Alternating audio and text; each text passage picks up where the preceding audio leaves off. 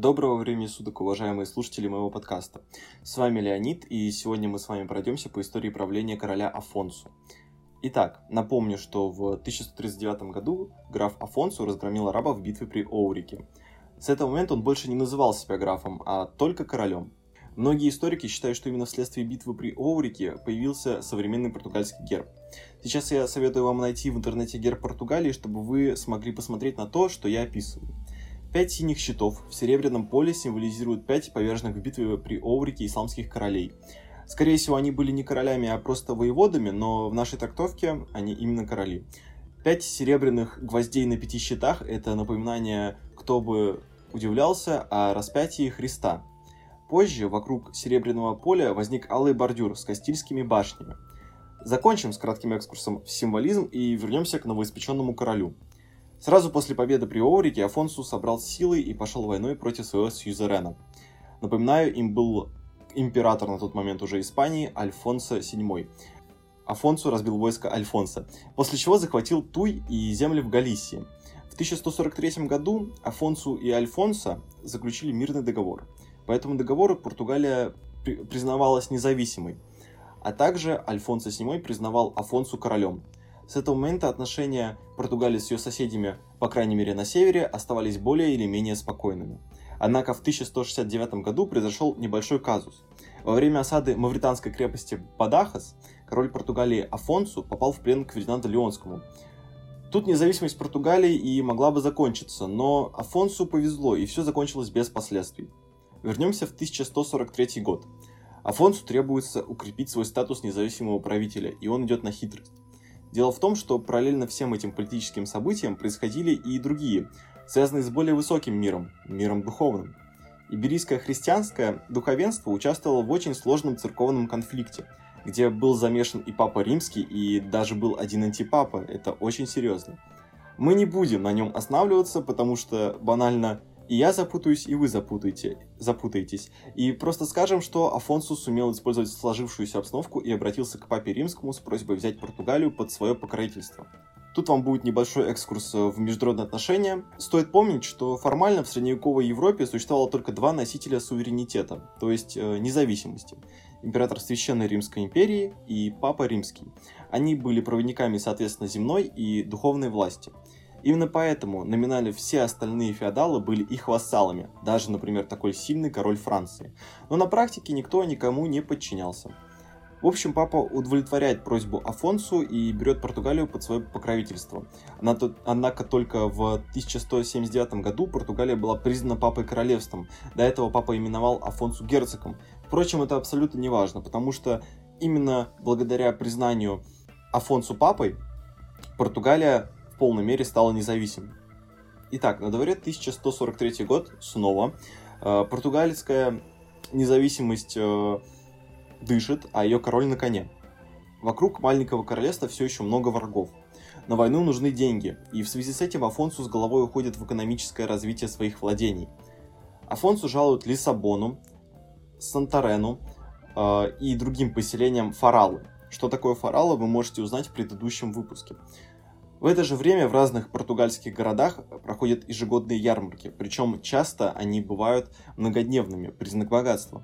В крупнейших городах процветали рынки, а с середины 1100-х годов в источниках начинают упоминаться не только горожане, но и ремесленники. Тоже важно, ремесленники стали достаточно большой прослойкой общества, во всяком случае в городе. Афонсу были нужны богатые и предприимчивые подданные горожане, которые могли бы исправно платить налоги. Но горожанами все не ограничивалось. Мы все еще в средневековье, а значит крестьян очень много, и именно они составляют основную прослойку населения. Продолжалось освоение старых и заселение новых земель. Также Афонсу юридически оформил крепостное право.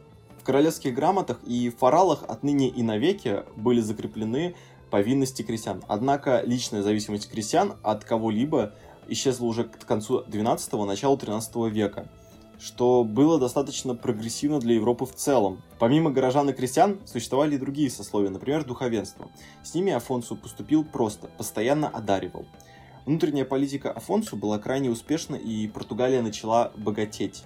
Афонсу добился своей цели и мог платить за войну. Снова вернемся в 40-е годы.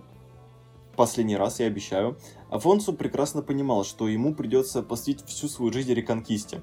Интересно то, что для Португалии реконкиста завершилась значительно раньше, чем для остальной Испании, не со взятием Гранады.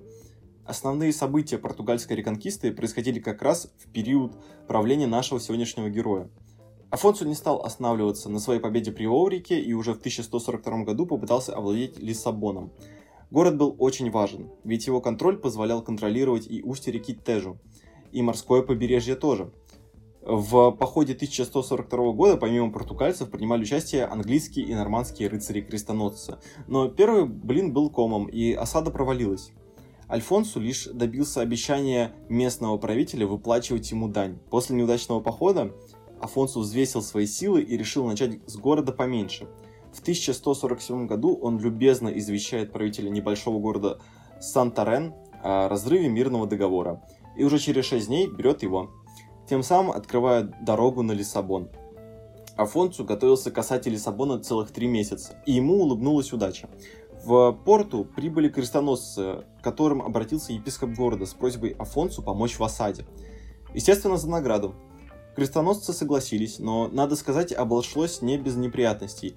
Перед началом осады Афонсу служил мессу к огромному ужасу собравшихся, когда э, настал этап причащения. Гостья, это то, чем причащаются, была пропитана кровью. Это был очень скверный знак. Тем не менее, было принято решение драться до победы. 20 недель длились ежедневные сражения за осажденный город. Никто не отваживался приходить на помощь осажденному Лиссабону, и через 4 месяца горожане начали голодать. В связи с этим правитель Лиссабона обратился к Афонсу с просьбой о перемирии. Он обещал сдать город вместе со всем имуществом, однако просил разрешения жителям покинуть город. Крестоносцы настаивали на штурме города, так э, было проще делить добычу. Среди крестоносцев был посеян раздор. В такой ситуации Афонсу потребовал у их предводителей успокоить своих солдат, а до того момента он не будет принимать каких-либо решений.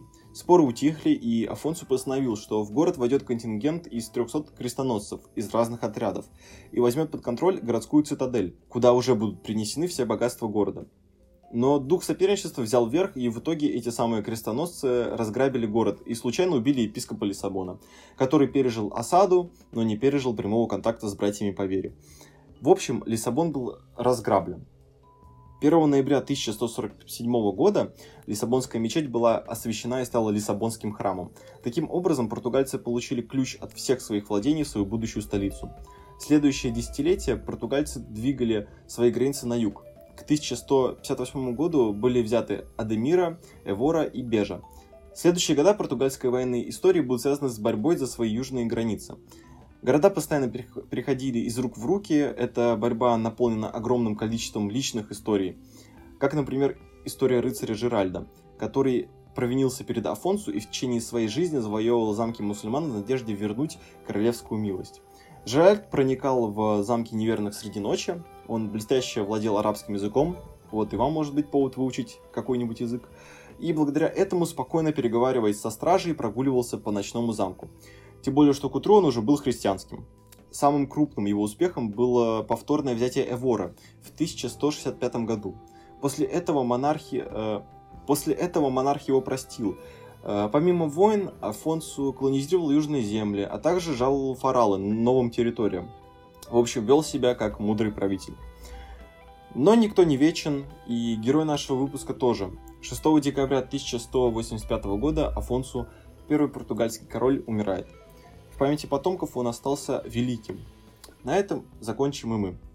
Спасибо за прослушивание, э, особенно тем, кто дослушал до конца. Я очень сильно это ценю. Еще раз призываю ставить оценки в Яндекс Музыке, в iTunes, и недавно я выложил, соответственно, подкаст свой э, на этот, на YouTube, на YouTube тоже, не знаю, там, лайки, например, да, потому что, как бы, хочется получить обратную связь, призываю писать комментарии, еще раз большое спасибо.